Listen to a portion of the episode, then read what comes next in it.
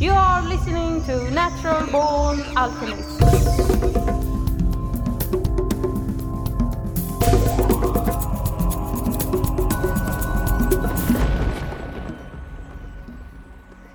Welcome to episode number two hundred seventy of the Natural Born Alchemist podcast.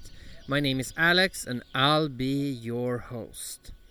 It's such a nice sunny day today that I'm recording this intro Uh, on my porch, and uh, um, if you think the sound is a bit different, that's why I'm using my portable device. Uh, anyway, uh, let's get to it. Let's not uh, waste any time. In this episode, my guest is stand-up comedian Anthony Jeselnik, and we will be discussing uh, psychedelics as well as comedy in general. Let's go. So thanks for being on the podcast. Oh, thanks for having me, dude. How are you? Great. Uh, can you tell the listeners a bit about who you are and, and what you do? Yeah, so uh, my name's Anthony. I am a stand-up comedian and I just self-released my first album, which is a show that I had toured around the world. I started out in Melbourne and then took it to Edinburgh, London, um, Stockholm, and a couple other places. Um, and so recorded and put it out. Um, and then the way we got in touch is um, there is quite, uh, th- there's a section on the show about, you know, dealing with anxiety and meditation and finding magic mushrooms through that. Have you noticed a difference in telling the jokes regarding uh, the magic mushrooms in different parts of the world? Yeah, that's that's a good question. I think um, the the places that I I have done it the most being Melbourne, London, and Edinburgh. Um, I haven't really noticed too much of a difference. I do know that in Stockholm, when I was performing there, I was asked a couple of times by different comedy nights to, to not talk about drugs at all, um, because their their their culture around um, prohibition has been so successful that um, they find that what touring performers don't really know is that the cultural norm around talking about drugs is. is a lot less common, and therefore they just don't have the same literacy. People don't relate as much. It, not so much as that they, they taboo or they look down at it. They just don't understand. Um, so yeah, that was interesting, definitely. That means that if you go there again, that's all you should talk about, because then you would um, stick out. yeah, yeah. Although I, I, I, I think... Yeah, I think that's a really interesting point, and it's a really interesting thing to think about in terms of like the purposes that, that comedy can serve, right? Because I think you're right. There is a degree of of um, obligation to like introduce people to new ideas in a, in a kind of setting that can feel less harmless. It's also a lot more difficult to get people to relate, and so I think in some respects, if I had a lot of stoner material, which I don't, I, I've not done that as much, and I don't find that necessarily as interesting to talk about on stage. But if I did, I think you're exactly right, because people, even if they haven't done it, they've got, you know, movies and cultural reference points that they can cling on to. Whereas I think something like psychedelics is a lot is a lot more um, new to a lot of people, and I'm not sure how much they'd, they'd get the the reference points. What I think is interesting when it comes to movies and T V shows that feature psychedelics in the plot somehow is that before I ever tried psychedelics, uh, and then I compare it watching those kind of films and T V series after I tried it, I don't really know where they got their references or jokes or uh, how they show how it is, because it doesn't fit with what psychedelics really is when you do it. Like, and one classic example is that you like uh, see maybe like a pink elephant jump through the room or st- like stuff like that that would never happen on psychedelics, you know. Yeah yeah the the whole like the the cartoonification of um things. I I think yeah, th- there are some classic examples of things they do right. Like there's the slow mo vo- like vocals of people talking, which is obviously not something that I've at least ever experienced. I obviously the way you interact with time is different, but it's not like you ever hear someone like this, like you would in a movie, you know? Um, and I think that the whole blue haze, I don't know where that came from. I, I've, again, not something I've ever experienced, but I, I also think that it's, it's that classic situation of because the, the psychic, psychedelic experience can be so removed from what people's reference points are, it's really hard to explain to somebody, let alone show that in a two-dimensional medium. I think the difficulty with film representation of it is that they that a lot of the, the reference points are really hard to capture. You you feel them and experience them. You can't, it's hard to experience or, or explain secondhand. It reminds me of this joke that Bill Hicks said about people who uh, take L S D and jump off a building uh, because he says, uh, if you think you can fly, why don't you take off from the ground? Yes. Yeah, I do love th- that that bit. And and also his, his um. his his bit of like enlightenment, uh, like the the the uh, like the, I guess the awareness that you can get from it, um, and I, I think for me it was it was one of the first times I'd seen or heard about um, about psychedelics talked like that, which is again one of the reasons that to some extent it it, it is one of the good things you can do with comedy is introduce people to new ideas in, in a way that they are more willing and able to listen to them. So have you done a lot of open mics?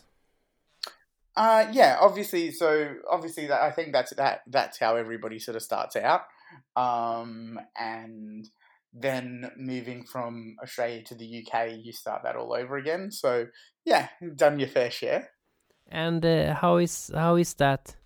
Uh, did it, I mean, it must have been a few times where it was disastrous or like, is it uh, nerve-wracking or what's it like? Dude, absolutely all of the above. I don't think anybody ever gets good at comedy without sucking a few times. And I think even the best comedians, it's it's one of those weird, thi- weird things in that because it's a, a live medium, it, it changes every time. And so you... even the best comedians with the best jokes that, you know, work ninety-nine point nine percent of the time will still occasionally have that weird one that doesn't work.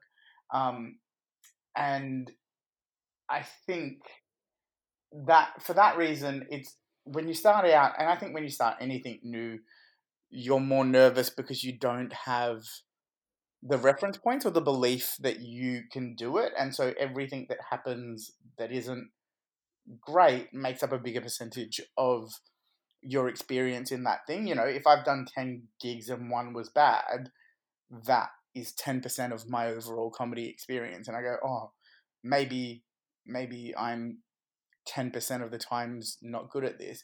But then once you've done a thousand gigs and you do one bad gig every five hundred, that's a much smaller percentage. So you don't take it as personally, I guess. Is it uh, hard to uh, be quick on your feet when it concerns like hecklers?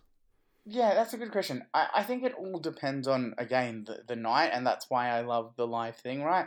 Because if things are going well and, and the jokes are landing, you're usually like really in the moment. So it's really easy to respond and just, just um, come up with something that, that works in the night. Um, but if the night's not going so well and you don't feel the support of the audience, um, it gets very easy to get uh, to get a bit more nervous and, and and not be able to think as quickly on your feet. Um, but I I'm a very big fan of not having pre-prepared things to respond to hecklers with. I, I know um, some comedians have, you know, the standard like, oh, I don't come to your workplace and tell you your shit at your job or whatever the fuck, like, or, or slap the dicks out of your mouth or shit like that. Um, I I am a big believer in, in like, um, in responding live and, and in the moment and, and letting that fall where it may. I remember one time many years ago, I, I ended up in a stand-up show in Middlesbrough in England, of all places, and uh, the the stand-up comedian there, uh, it wasn't an open mic, so it was somebody who actually got paid or had gone that far into his career anyway. But he he did uh, something I never forgot, because he did a major mistake when he came out on stage, and he, the first thing he said was, like, hello everybody, are you ready to laugh? Oh no. The whole audience turned, and he, I mean... I mean, he could never, he could never recover from that. And as soon as I heard him say that, I was like, "Oh no, that's a really bad thing to say." uh, dude, Middle Middlesbrough is is um yeah, it's it's a it's a rough kind of place. It's a random kind of place to have ended up, and and not the sort of place that I um. It's the sort of place that you have to perform more than you enjoy performing, I think. Um, I would call myself like a connoisseur of stand-up comedy, and uh, one of those people who uh, listen and watch it so much that I can like uh, uh, uh, I st- I even studied the techniques and the way they uh, hide the twist or whatever the joke uh, structure they have. You know, like I'm on that level, but I I've I've never. Uh, and I've always thought I should try it, but I just never got around to it. And uh, so I'm th- um, I have. Uh, that's why I was asking if you think. So I was thinking, like, should I try it? It's not really something I. I don't think I would. I don't want to go for it. You know what I mean? Like, uh, I imagine you are like going for it, like trying to maybe make a living from it, or maybe you are making a living from it. But I mean, like, just for fun, just try it a couple of times, see what it's like. Dude. I would say, um, give it a couple months after after the, the lockdown things and the pubs are open, because in the first couple months it'll be like everybody who does this for a living will be fighting for stage time. But the minute that that is over, I would say just do it. Like, that's how I started. I, I, I just enjoyed comedy and was like, fuck it, like, mate, can I do this? Um, actually... Most people say that they were inspired to start by seeing somebody do really, really well, whereas for me, it was seeing somebody do awfully. And I just thought, well, fuck it. If they get to do that, why can't I do whatever? Like, whatever I do will be better than that. Um, and that's how I started. And, and, and I think most people, it, it's definitely like a learn on the job kind of thing, you know. There's nobody who from the first time they get on stage is fucking killing it and then do it for the rest, you know. They everybody gets better as they go. Yeah, I do have an advantage that in my day job I uh, often have to talk, uh, do public uh, talking or public performing in that sense, but um, not for entertainment. But uh, and uh, so I don't think that will be a problem. It's just that uh, you know. Uh, They need to laugh, otherwise. You know. Oh, dude, and and I I think um, public speaking. Like I I never loved public speaking, and now I find it a lot easier. Um, I think public speaking is a breeze because compared to comedy, because like if if you're just delivering a message or a speech or you know what I mean, um, you talk and then. You finish and people clap and there are no real cues for everybody else that that says, oh, we all think this is going as it should or or this is going shit. Whereas in a comedy club, you deliver your joke, there's silence, and either they laugh and everybody knows, yeah, he did he did good, or they don't and everybody knows he fucked up, you know? I also have this thing where I'm thinking like maybe, I don't know if you've tried it, but I'm also thinking about if I would do it, I just go up like completely uh, with no material and just wing it. Have you ever done that? um, I, I, I've seen a lot of people do it. It's fucking hard, and I think it's very easy to underestimate how long five minutes is when you don't know what you're going to say. Um, I will say, though, that it kind of comes full circle, right? Like, when I started out, I, I tried to do that, um, and I would say, to begin with, I reckon it's not the best idea.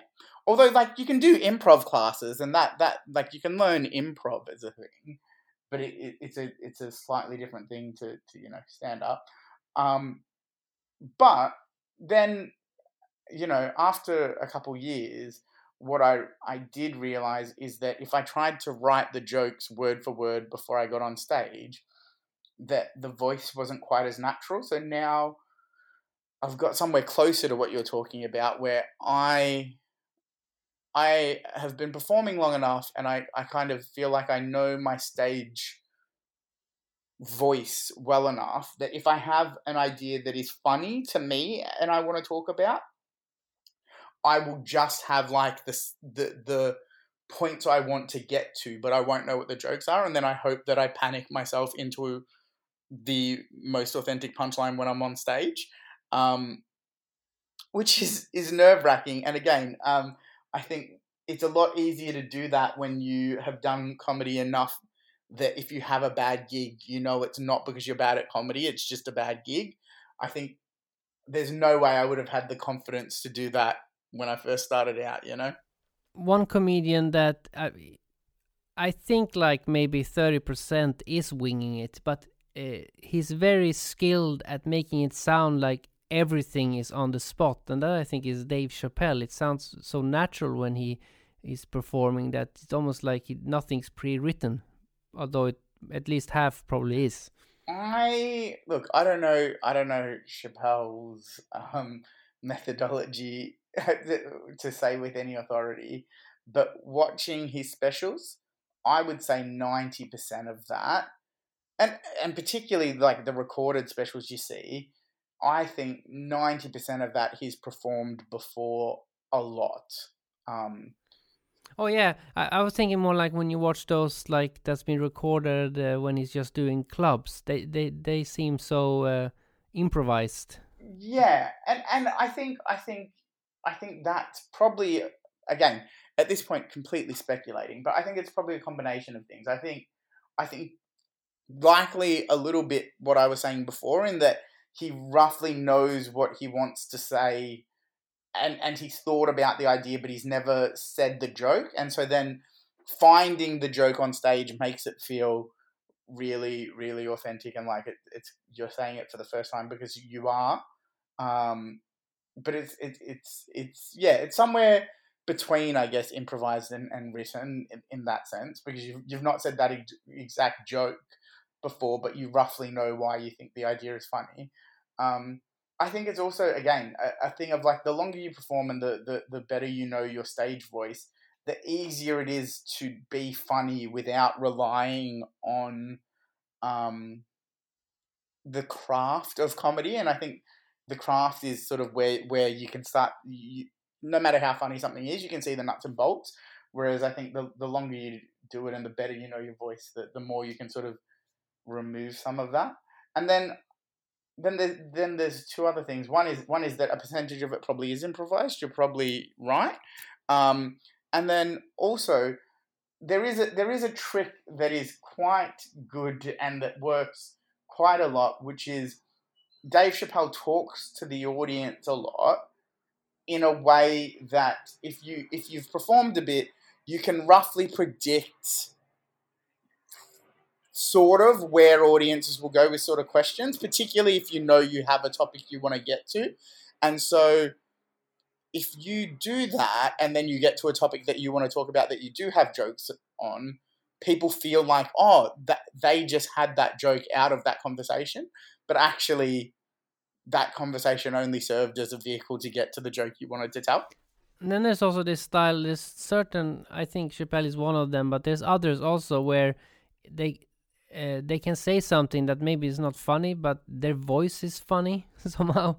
Uh, I don't know what you, if you know what I mean, like the way certain people say something, it just sounds funnier than other people? Oh, one hundred percent. I, I think um, one of the first bits of advice I got, and I, I, I think is the most simple but fucking brilliant description of what a comedian should do, was uh, a guy said to me, there are two ways to be a comedian. You can say funny things in a normal way, or you can say normal things in a funny way. And I think that's it, right? I think there is... Um, There is a performance element and a, a knowing your character and, and and delivering something that is normal in a way that people are find incongruous and are shocked by, and, and that's funny. Or it's saying something that is completely ridiculous but in a way that people understand the dumb logic, and that that's funny. I, I think, um, yes, I think you're right. I think sometimes you can be completely funny without ever having actually said anything funny. Uh, I know this is could be a, a a problem in North America, but have you noticed anything when you've been performing regarding this like cult of outrage? Yeah, I I um look, I think that that's, that that's something people talk about right around the world.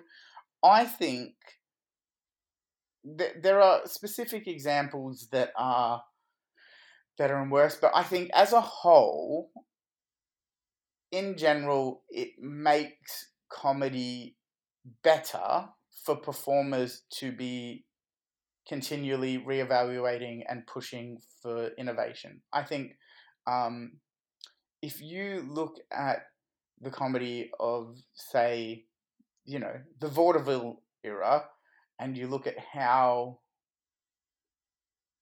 like, a lot of people, when they watch that now, will be drawn to how offensive that is and how you couldn't say that today and blah, blah, blah. But when I watch it, the thing I, I think is is super prevalent is just how boring a lot of that is. Like, everybody's said all those jokes before and it's not offering anything new. And I think in most cases, the, the low-hanging fruit that... that um that Because here's the thing, right?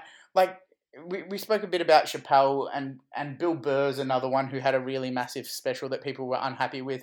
They still had massively financially su- successful um, careers. Nobody's stopping them performing. They're, they're not being censored. So so if you do it well enough and there's an audience, you can do it. What what the people who aren't able to perform the jokes they want to are the people who don't have the skill to do those jokes. And I think pushing the the boundaries forward there and, and making people do something interesting as opposed to something that has been done and something that is obvious is good for comedy and good for creativity. Can you uh, su- survive on, on comedy now? Have you reached that kind of level? Um... No, I I uh, I made a, a decision a couple of years ago, probably three or four, um, that I would keep a day job and performing, because essentially at the time that it is possible for you to maybe make a living off comedy, you kind of have to give up everything else first and hope that comedy works out. Um, and I... was worried that I, you know, the the lifestyle and mental health implications and all of that were not worth it for me. And so for me, um, keeping my day job between festivals, performing at the festival, it gives me the freedom to do the shows that I want to do and be funny in the way I want to be funny. And then if that goes well and is and I make some money, good. If the reviews are good, good. But at no point am I risking my living. Um, yeah. I was thinking, like, the stand-up comedian is, in a sense, the oldest profession. If you look back all the way back to uh, uh, the Stone Age or whatever, when they had the Uh, you know, the oral tradition and the shaman speaking to the tribe. Uh, I mean, the the lineage goes from back from that, you know, through history. Yeah, yeah. I I think um, yeah, I do think that there is I mean, I don't think all, like, there, there is comedy that is just absurd and just funny and just clowning, and but I guess that also has has harks back to the jester a little bit, um, which is again quite quite a old tradition. I think, um, yeah, I do think there is there is a lot of tradition around humor and public speaking. Um, because I mean, it, it must be something that's deep in our core. Because considering all the different choices we have for entertainment, sitting down, watching somebody speak is a bit like boring. If you can, I mean, you could watch a film, you can play video games and that. So it must be something that's attractive to the human soul, because we've done it for hundreds of thousands of years, really, all the way back. Uh, that, that's what I'm thinking. I think I think you're right. And I think it's largely born out of... Uh, born out of a, a want to understand and share ideas. I think I think it, it, it is stand-up comedy is largely a, a, a one-way conversation, right? And I think there is there is a huge degree to which we all like to imagine what we would say in that situation, and we all like to hear.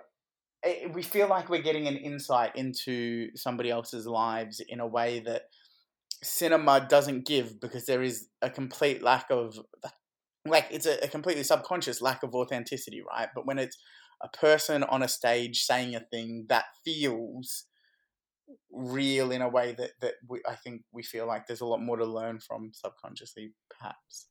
What kind of uh, comedians have inspired you, uh, uh... of uh, the ones that have existed be- before you, and I mean contemporary? Oh, dude, I, I think I think so many. Like I, I genuinely think, um, I genuinely think every time you see a comedian doing well, you can learn from them, even if it's not the sort of comedy you would do.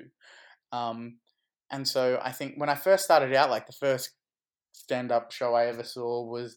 I found a V C R of like Eddie Murphy Raw, I believe. Um, when I was like maybe twelve or thirteen, it was like my parents' uh, V C R, and I chucked it in. And th- so that was hugely influential. And then as I got older, Richard Pryor and um, George Carlin, uh, Bill Hicks.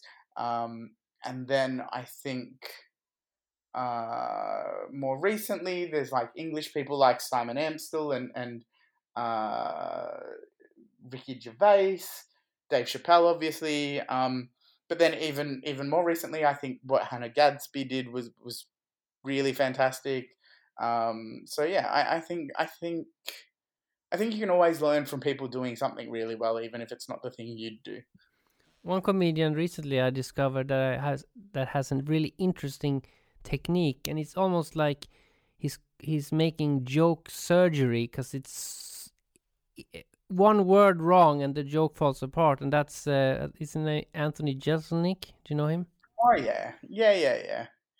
Anthony Jeselnik is um yeah he's he's an interesting one, because he's a uh, he's in in many ways like um very different to, to most of the most popular comedians around at the moment, and the mo- most comedy at the moment is rooted in storytelling and um, rooted in, in this idea of sharing authenticity. I, I think there's that that that's kind of most of the, the most popular comedy shows you'll see at the moment. And and, and Anthony Jeselnik kind of does does old fashioned joke book jokes that are shocking, like completely shocking. Um, And you know that that's where it's going, and yet it's still kind of hard to guess where he's going to twist it. One thing I like, uh, if I, how I rate if I hear good comedy is if they speak about a topic, and uh, uh, I get to think about a new perspective that I never considered before. Even if it doesn't matter if the perspective is wrong, uh, it's just uh, like a new perspective. Uh, I think that's in, in in that way. I often uh, watch stand-up comedy not really to laugh, but, uh, you know, to learn or get new ideas that are, uh, you know, uh, more uh, into philosophy or wisdom or stuff like that. Yeah, I think I think that's a fucking cool thing, dude. And I think that's one of the, the ways that I um I started getting into to stand-up comedy, and I think I have learned and grown a lot as a person from, from that um insight into other people's way of thinking, even even if it, at first you don't agree with them, or maybe you never agree with them. But I think if you watch enough stand-up comedy, particularly particularly open mic and like amateur stand-up comedy, when maybe not all of them are very good at hiding their um their worldview and, and their their trauma. Um, I think I think you you do learn a lot about people from, from hearing them talk like that. Yeah. The reason I, I mentioned also winging it before was that um, if you, because uh, I've listened to it quite a lot, if you listen to the Bill Burr podcast, uh, and then if I watch his uh, recorded stand-up specials, I don't think they're as funny as his uh, podcast, which is completely improvised. Uh, he doesn't like, uh, well, from the most part anyway. Um, whereas the, I guess it's because he has the podcast, you get used to him winging it. So when you watch him do the stand-up show, it just seems so stiff. Yeah, I think that's a good way of framing it and understanding it.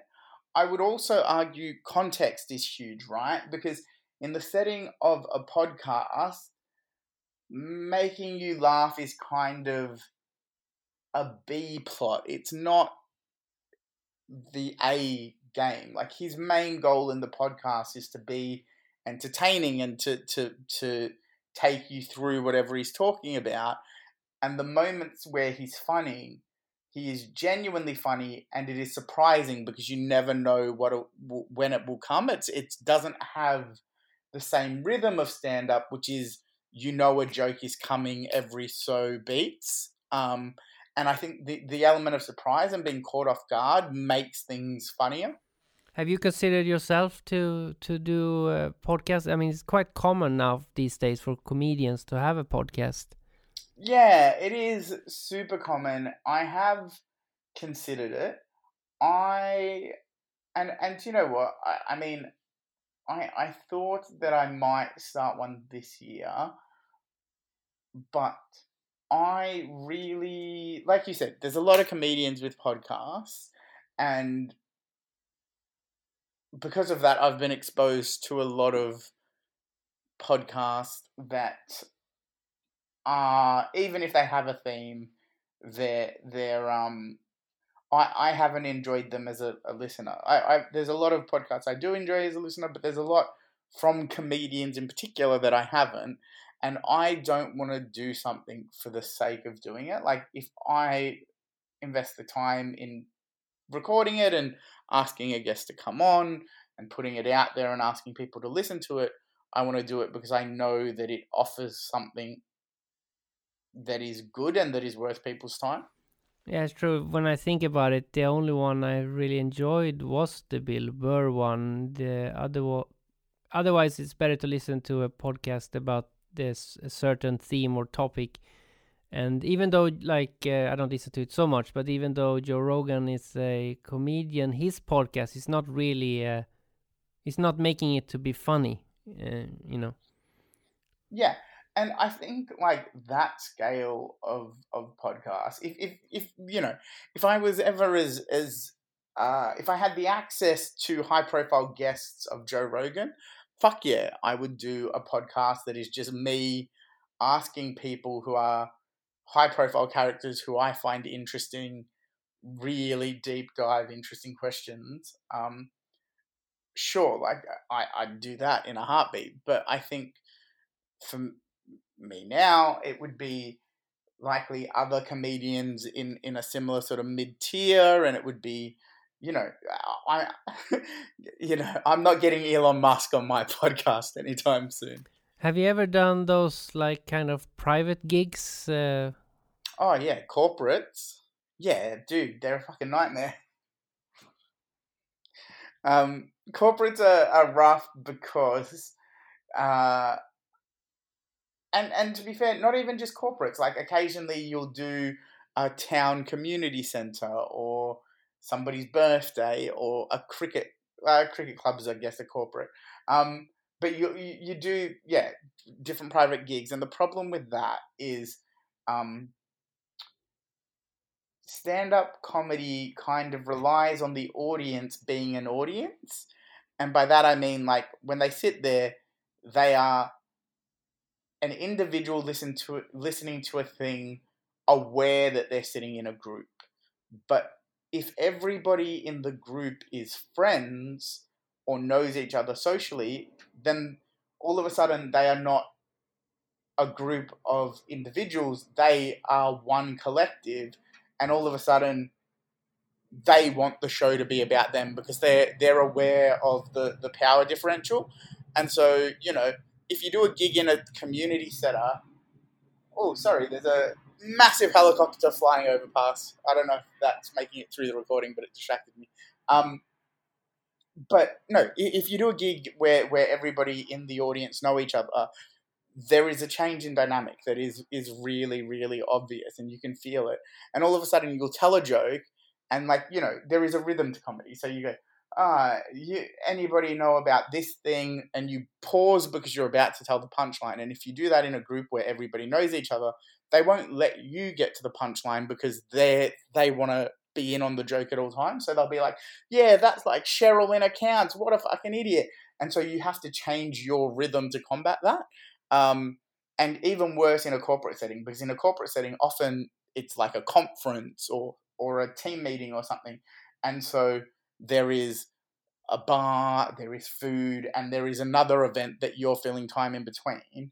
And, and what you're taking the time out of is the time that they would be talking to each other. And often, um, yeah, often, often not all of them really love that. So why do they keep hiring comedians for those kind of events? Because I hear, I've heard this a lot, what you said. Why do they keep hiring comedians for these events? That's a good question. I think it is often that I don't think many places hire a comedian regularly. It's often that they do it once every however long it takes them to forget the last time they did it. Um, and I think it is often something where somebody in H R or whoever's organising the event goes, oh, this will be a nice thing for people. People like comedy, and they don't think about the specifics of how that will play out. Because it would be more suitable if they just hire somebody with a guitar or something, maybe, to sing some hits. Absolutely, that would be so much easier because because it can exist in the background. Magicians, magicians are fine for that. Like, I personally hate magic, but I think magicians are fine for that in that if a magician is performing and only fifty percent of people are paying attention, the fact that fifty percent of people aren't doesn't take away from the fifty percent that are. But with comedy, if half the room is talking, it kind of ruins the whole thing. Um, so, yeah, I, I, I don't know. I will say that I don't particularly want them to stop because as much as it's not the most fun gig, it is the best paying. Yeah, yeah, that's true. And there must be some comedians out there who are like uh, corporate gig experts who like do it excellent, every who's like, him, you know, skill themselves to that thing only, you know. Yeah, I, I wonder. I've I've never met one, um, but I'm I. It makes sense. I'm sure they exist. Uh, I'm sure also you could be like uh, an M C at events, so just like drop uh, a joke or two and then introduce something else happening.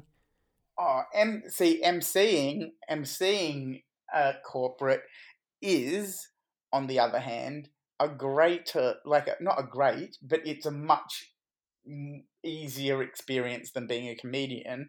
Um, and partly to do with that thing I was talking about with uh, Bill Burr's podcast, right?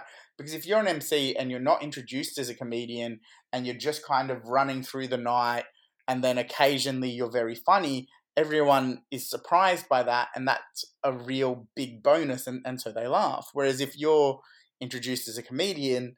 Um, also, people listen to the M C a slight bit more during a corporate, which is which is weird. It's the opposite of a normal comedy night. But I think people listen to the M C a slight bit more at a corporate event because they might be saying something about the bar, or they might be saying something about food. So so you get a moment of their attention, whereas um, whereas that's not always the case if you're you're the performer. So when it comes to psychedelics, uh, is it mushrooms you've worked with uh, only, or have you tried any others? So uh, mushrooms primarily, L S D, you know, a few times, um, and I don't, I don't, um, I don't have. I, I I find L S D fine and nice and enjoyable, and I think I get a lot out of it. I just prefer mushrooms partly because of the um, the shorter trip duration. Um, I, I, I think I, I find that a lot more manageable, and, and you know you can you can do it in the evening, then sober up, go to sleep, and then feel quite refreshed the next day. Whereas I find if you you know if you take L S D at eleven a.m, you go to bed at two a.m, and the next day you, you still feel quite exhausted from the experience in a way that I don't get with mushrooms. Yeah, L S D, you, you, I, I mean, I would never watch films when I take psychedelics, but if I did, I could watch the Lord of the Rings trilogy extended edition and still be tripping at after it was over, you know, it's like... Yeah, exactly. I would never go to work on a full acid trip, but I could, if I did, if I did, I could leave the house, get to work, go to work, work a full day, get home, cook dinner, still be tripping. Yeah, and... and But have have I've always mentioned this to somebody who's tried L S D and mushrooms. Uh, I don't like L S D so much because, in my experience, let's see if you've had the same, is that it uh, doesn't seem to be a voice there. It's like more. Uh, I mean, the mushroom is more talkative in a sense. It's hard to explain. Like there's like a, a, an intelligence there somehow, or a presence. I I guess. I get what you mean, and I have to say that I agree with you. I haven't had that experience on L S D of the um that kind of um that real feeling of of hearing your own thoughts through a lens that is kind of less recognizable to you. Um, I've not had that with L S D, but I will say that I don't think so. I think with magic mushrooms, because I've done it a lot more and the duration is shorter, I've pushed pushed my dosages a lot higher because the worst that happens is is feels more manageable and safe to me. Whereas I I, I wonder if I took L S D at higher doses, if I would experience the same thing you're talking about with mushrooms. And it's just, I wonder if it's just that I've not taken enough. Um, I don't know.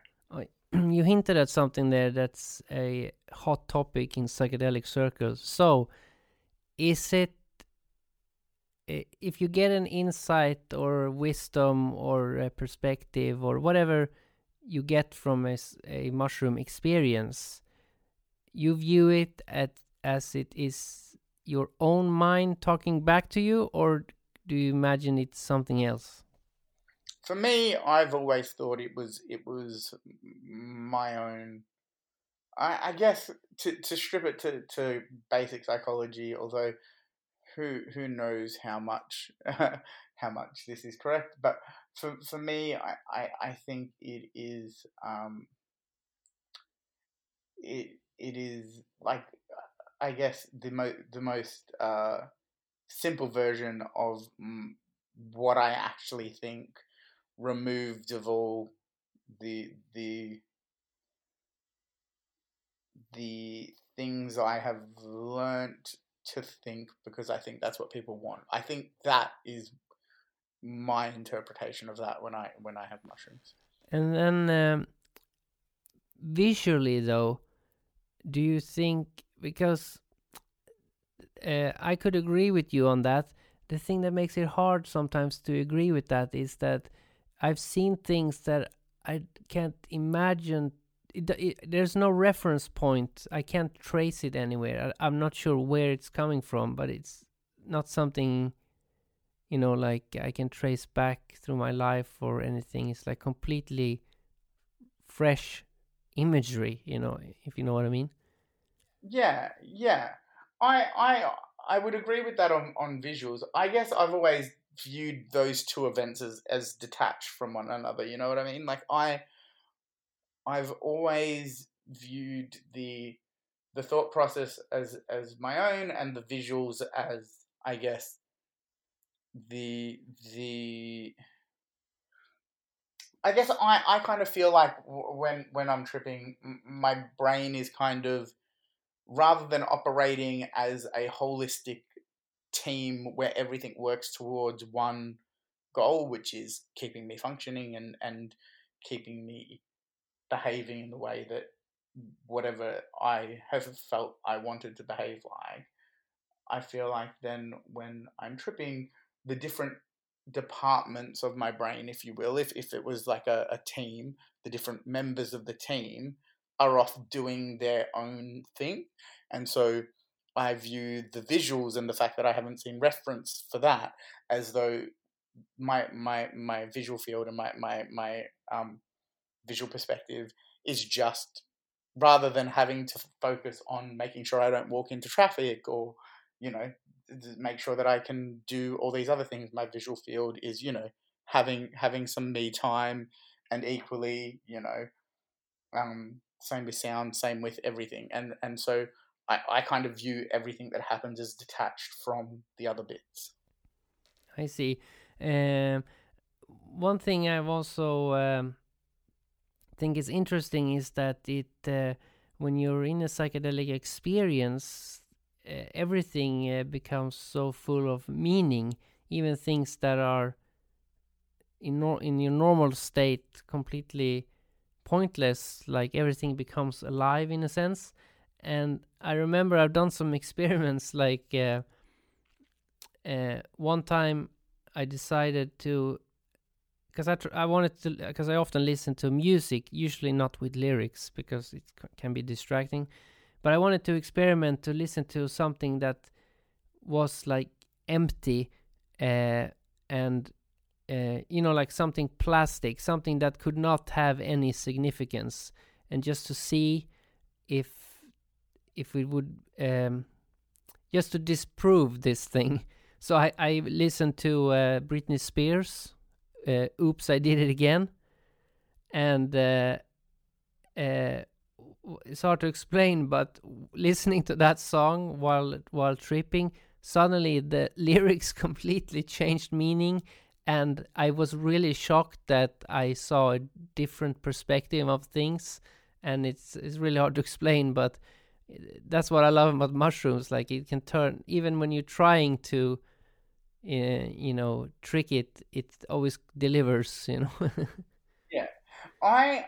I think that is fascinating. I would love to see what your experience of that was if you listened to quite a commercial bubblegum pop song in a language you couldn't speak. I wonder if you would have had the same experience, because what I will say about both psychedelics and, and then a little bit pop culture is that um, is that I think psychedelics are really great at increasing your empathy. And as you said, as a result of that, everything feels more meaningful. Um, but I know, like, one thing that I, I love about tripping, and, and to be fair, this is one thing that I definitely do get from L S D and magic mushrooms the same, is that at some point in every trip, there will be a moment where I realize I need to apologize to someone. I don't know who it is. Sometimes it's someone from way back in the past. Someone it's sometimes it's someone from quite real recent. But I'll always realize there is at least one person I should apologize with, without fail, every time. And I think that's fascinating. But on the Britney Spears thing, I think the the thing about pop music is, even if it if even if it's not the most uh, sophisticated or dense or or um. nuanced version of emotion, they are still always playing at quite basic, quite relatable human emotions. That's why it's so popular, is because any idiot understands, you know, any any indus- idiot understands heartbreak, any idiot understands these things. They're, they're things that are quite easily relatable, even if they're, they're basic versions of the thing. And so I can completely understand how something like Oops, I Did It Again goes from something that felt very two-dimensional to realising that at the core of it, it's a song about, you know, guilt and, and, and heartbreak. Yeah, but also it can be deeper things, because it has lyrics like, uh, can't you see I'm a fool in so many ways? And, you know, like if you're tripping, that's like... Yeah, yeah, yeah. That's true. And also, I guess that that's another really interesting thing about it is is that the brain, as I was saying before, kind of does have a mind of its own when you're tripping. And so it can completely disregard context and fixate on the bit that it wants to show you. Um, and and that is that that is something that is is you can't get away from. But again, that's why that's why I think it would be so fascinating to listen to, you know, um, you know, K-pop or uh, popular music that is quite, you know, cliche and quite w- would be described as as not emotionally sophisticated, but from a in a language where you didn't understand it. I think that would be interesting to see what, what your brain did with that. You've never been attracted to experience uh, ayahuasca? Ah, uh, yes, I have. I haven't done it yet, um, or haven't even done D M T yet. It is something that I feel like I will do at some point. I just need to get the right combination of opportunity and bravery. Yeah, that sounds like a good idea. It's, uh... when the time is right, it's always the best time to do it. Uh, if I would suggest something, I would, of course, suggest that uh, uh, even though the D M T is amazing and that I personally, uh, I mean, the ayahuasca is way, way better because it's slower. I mean, it's the same thing. It's just the D M T is so fast. Uh, now you've had experience with mushrooms and that, so it could be helpful, but uh, I actually use, because when you do ayahuasca ceremonies, uh, you gain so much from it, in my for me anyway, way more than mushrooms. It's it's more like a doctor. Mushrooms can be also just a, just a fun time, you know, uh, uh, but uh, the ayahuasca is, you know, it doesn't show any mercy, uh, uh, so um, Uh, it breaks you down and builds you up again. But, uh, you know, after a few years passes, uh, you it's easy to fall back into your old ways. Uh, so then a, a hit of D M T is, is like almost going back for a quick recap. I I can't go back in time, so I can't say for sure. I don't know how I would feel about D M T if that's the only thing I did. Maybe, because I've heard of people who've done D M T once and it changed their life and they never did it again. So uh, I, I I could see that happening, but I guess it's because I've done the ayahuasca. It's it's so different um, experience. But uh, I uh, I always recommend it to people. But they should uh, with ayahuasca, it's extremely important you find the right set and setting and the right facilitators. And I wouldn't ever advise anybody to just drink it at home, you know. Yeah. I uh I think yeah, which is, which is I think why I like just the right opportunity and combination of things. Um, I I think also for at least for my path to it, I think I'd like to take D M T first, just so like I think for me in terms of set, it definitely helps to have a basic framework of roughly what it will be like, um and so like for me when I did magic mushrooms the first time I took them I took them at uh you know a medium to low dose, but like before I, I started taking more, um and and definitely that was important to me before I did L S D, because I at least wanted to to know what I was getting into roughly before I committed twelve hours or whatever.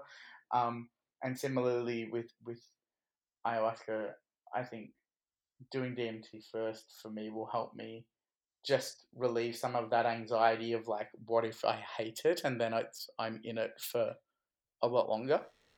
Yeah. Uh, the thing is, because um, uh, the ayahuasca can last for five hours, but so keep in mind that if when you if you smoke D M T and you get a really good hit or get quite strong, it won't be that for five hours. It it comes. It's kind of like the mushroom. It goes down, and you can have a break, and then it comes back. So it's not so intense as the D M T is. Uh, and I, I I actually did it. I usually do it. I only do psychedelics these days once a year, and and that's almost too much. uh, but I usually try to do it around Easter. Uh, you know, like as a crucifixion of myself. Uh, and uh, recently, when I did it. Because uh, uh, it's funny, Terence McKenna once said that psychedelics is the only thing where the more experienced you are, the more nervous you get. You know, like it's the opposite of most things. uh, and it doesn't have to be like that. But it's, I uh, I often listen to like these uh, shamanic Icaro songs when I do psychedelics uh, that I've. Uh, started a relationship with, going to the Amazon and hearing them sing those when you do ayahuasca, so they're very important to me. So I usually listen to those while uh, if I do smoke the D M T, and it only takes like five minutes, uh, then a ten minute calm down, I guess you could call it, but it's really only like five minutes. So I usually pick a song that's about five minutes long, or two songs that's five minutes. And uh, it's quite helpful, because then I, you know, my theory was that when I'm inside the trip, you know, I'm feeling, oh, if it's too much, you know, I can just say, well, this song is two verses away from finishing, uh, you know, you know, like a, as a way to be, to feel comfortable, or, you know, as a, what do you call it? Like the song is holding my hand, you know, so I know when it's going to be over. The problem is when I, the problem was when I smoked the D M T, after like an hour, I'm thinking, uh, this song is never going to end. Yeah, I was going to say that was, a, if, if that did work, I would have thought that was a really great trick, because I do think that, that one of the worst things when you have a challenging trip is exactly that that that experience of time feeling so much longer for you than it is in the world, and then you know you you, you rough it out and you're like, I know, you know, you just you're tripping and you just gotta relax and get through it and it'll be fine, and you go, okay, I'll relax and get through it, and you feel like you've relaxed for an hour, and you check your phone and it's been two minutes and you're like, fuck, I'm going to be tripping bad forever. And so I thought if your song thing worked, if you could train yourself to know an album, for example, that's like an hour, and then you could measure time in those blocks, that would be super helpful. But unfortunately, as you said, your brain still has a way to make you feel the way it wants to make you feel. In fact, I... one thing I realized after over many years is that uh, if you're trying to do anything with time, you just you might you're you're making it worse for yourself. It it, it and it's almost like it knows, like you're trying to. Uh, so it, the best thing is to. I mean, I always listen to those Icaros, but I but this last time I was trying to use them as this tool I told you, but uh, it's better to just. Uh, be in the now, you know, it usually works better. Um, and uh, I did many years ago, I had a nightmare trip with a friend. It was actually L S D. And my friend, because he asked me after a while, like, how long has it been? And I looked at the watch, which you should never do. Uh, and I said, oh, it's five minutes. And for the next four hours, the only thing he kept saying was, this is five minutes. And it's just like, it, in the beginning it was quite funny, but after a while he infected my brain, and I was thinking like, this is never going to end, and basically that we ruined it for ourselves. So time or watches and all that, you just, you don't use it at all. Yeah, I think I think time and, and increasingly not just time but phones in general, um, I I think are a bad idea, um, and mirrors obviously. They're the two, and and and to that extent, like generally what I will do now is um, put on a playlist of like four K. Um, What do you call them? Like visual kaleidoscopy type things. Um, but just like interesting, quirky, trippy patterns on YouTube, and I'll just put a playlist of them.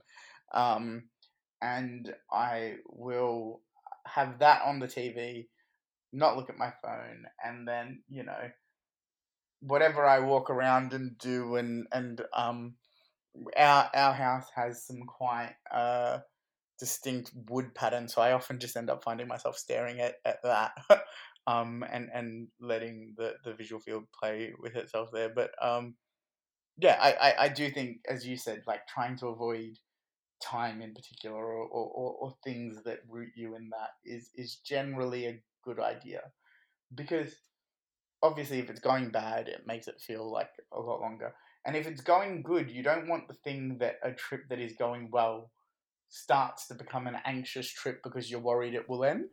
Uh, you mentioned uh, the way you did it. Usually did it. Uh, you have you ever tried uh, sitting in complete uh, pitch black darkness? So with magic mushrooms, uh, so I will say that I've been do- taking a lot more L S D a lot more recently, because I find the accessibility and quality of that in the U K a little bit better at this point than, than I have with my mushrooms. Um, with mushrooms, yes, I I very much. Um, and with that, like for for about a year, I was doing it once a month, um, and the whole goal was to get to ego death. Sometimes I did, sometimes I didn't, but like it was high quantities and. Um, No, no music, no light, no nothing. Just like, um, really go deep. And to be fair, on, on some of those occasions, it wouldn't have mattered what was happening around me, because I couldn't have physically opened my eyes or moved anyway, even if I wanted to. Have you uh, been open with your like friends and family about this?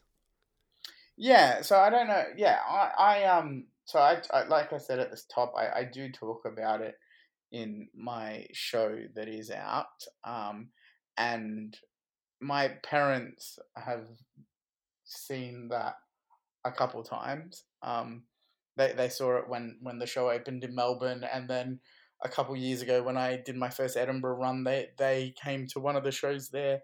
Um, so yeah, I, I think. Most of my friends and family would have would have learnt about it, if not through. So, so my closest friends learnt about it before it ever made it to stage, because I, I, I was very open with them about it. Um, and then my family and my broader network, including like my my friends that I work with today, my boss that I work with at the moment, and in fact, three of my last four bosses have seen. seen me talking about psychedelics on stage. Um, I do I do think there's value in it, and I think particularly until um, medical science has the uh, the the green light from authority to, to look into the health benefits of it properly, I think normal people advocating for the therapeutic use of it is is important um, to destigmatize. One thing I find interesting is that in uh, in the West anyway, it seems uh, that uh, it is a white man's substance, which is weird because the psychedelics really come from indigenous cultures. Th- those are the ones that have used it or or brought it or kept using it, so it remained, and then now we use it. But uh, in this psychedelic renaissance we're in, there's hardly any like non-white voices, and it's very, very rare that I go to a like a ceremony or an ayahuasca uh, place and there's not white, only white people there, and uh, uh, I find that a bit annoying, because usually the poor people are usually the non-whites. I mean, there's poor white people also, of course, but you know, like the the communities that are having a hard time are usually not white people, and uh, they could probably use it more, you know. Yeah, I I don't know. I, I, I imagine that's like a super complicated thing to unpick. So I don't know. Yeah, I, I don't know how much of, of that is. So I, I do think there is a particularly modern bougie thing about it, like, you know, the whole microdosing culture of Silicon Valley, and like you said, quite expensive uh Peruvian ayahuasca trips to to uh discover yourself. So I do think that that psychedelics have been um whipped up in quite a young bougie cult um that I I don't know how to put it. I, I think there is value. I, I see value in more people trying it and, and learning for themselves, although I don't think it should be something that people do to tick off a, a wellness exercise because they saw their fam- favorite Instagrammer do it. Because um, I, I do think the risks are are higher if you don't. Um, if you don't come into it with the right knowledge and mindset and, and, and um, you know, it, it, you know, a bad trip can be horrible for people and turn them off. And so if, if you learn about it the wrong way and you do it for the wrong reasons, your chance of having a bad trip and not fully understanding why and not feeling like it's worth it are higher. So I, I, I see that. I also, I also wonder, like, you know, ASAP Rocky is, is, is quite a vocal advocate of psychedelics off the top of my head. Um, and I do wonder if, if part of the problem with white voices in the community is um, is the bougie thing that I was talking about. And then another part is just that, you know, uh, the, the, the societal um, frameworks that mean that white people are more likely to have access to time and confidence and platforms to be heard. And I, but I do recommend people to go and do it with Indigenous people, but you can do it in different ways, you know, of course. One thing that annoys me a bit sometimes, especially I get a lot of requests uh, for people wanting to be on the podcast, and there's a certain type of request I often get that I always uh, decline, and it's it's it's a white person who has been on some course or for a few weeks, and uh, they usually call themselves a shaman, uh, and I always go no no no.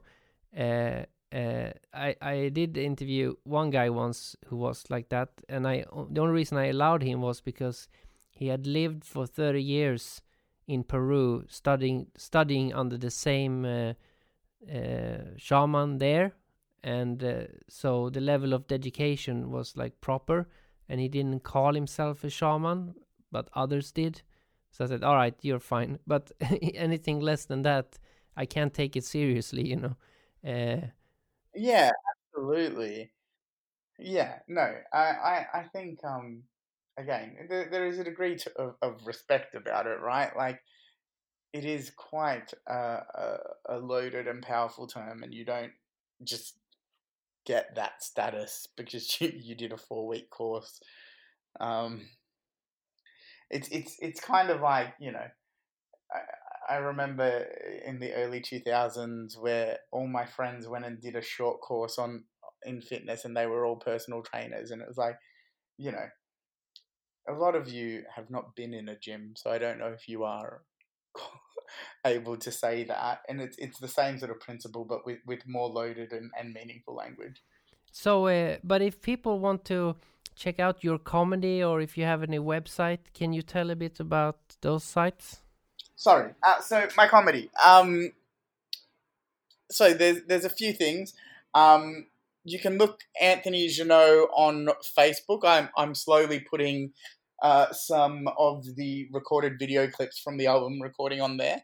Um, so if you're a video person who wants sort of short chunks, Anthony Jeselnik on Facebook, best place to, to find them. Or if you like um, longer form storytelling comedy, the full album, which is which is a full story um, from start to finish, is on Spotify. Again, Anthony Jeselnik. It is called Stand Up Comedy Album because I wanted to hack the Spotify search algorithm. Um, yeah. Cool. Well, thank you a lot for taking the time to be on the podcast. Thanks for the chat. I've really enjoyed it. Take care. Check out Anthony Jeselnik's stand-up comedy album on Spotify, and you can also search his name on YouTube and social media. I'll also provide links in the program notes uh, as usual. Um, now, I've had a little tradition this year of re- releasing a new episode on a special day of the year. If you've been paying attention, uh, I haven't really said what today's day is. And maybe it doesn't matter, because the chance that you are listening to this on the very day this episode is released is pretty slim. Nonetheless, I enjoy adding a special vibe to each episode, and this one is no different. Many years ago, something important took place on this day, the twenty-eighth of August. And what took place has been recorded, and I'm sure most of you will recognize this recording.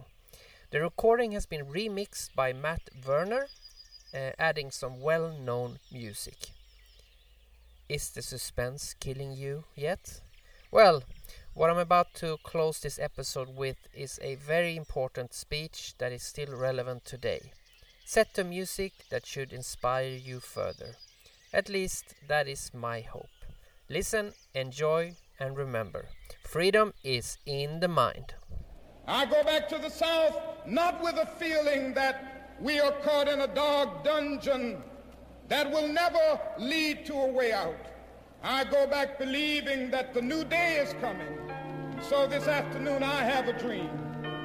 It is a dream deeply rooted in the American dream. I have a dream that one day, right down in Georgia and Mississippi and Alabama, the sons of former slaves and the sons of former slave owners will be able to live together as brothers. I have a dream this afternoon that one day, one day little white children and little Negro children will be able to join hands as brothers and sisters. I have a dream this afternoon that one day, one day, men will no longer burn down houses in the Church of God simply because people want to be free. I have a dream this afternoon that there will be a day we will not long, we will no longer face the atrocities that Emmett Till had to face or Medgar Evers had to face. But that all men can live with dignity. I have a dream this afternoon that my four little children, that my four little children will not come up in the same young days that I came up within, but they will judge, be judged on the basis of the content of their character, not the color of their skin. I have a dream this afternoon. One day right here in Detroit, Negroes will be able to buy a house or rent a house anywhere that their money will carry them. They will be able to get a job. Yes, I have a dream this afternoon. One day in this land, the words of Amos will become real. Justice will work.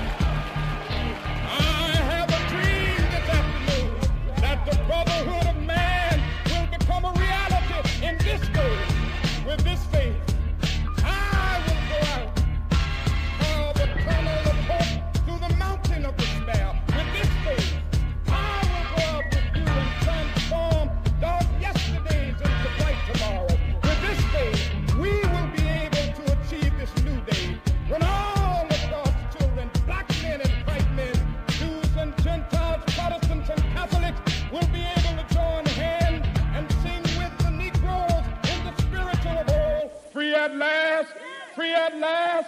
Thank God Almighty, we are free at last.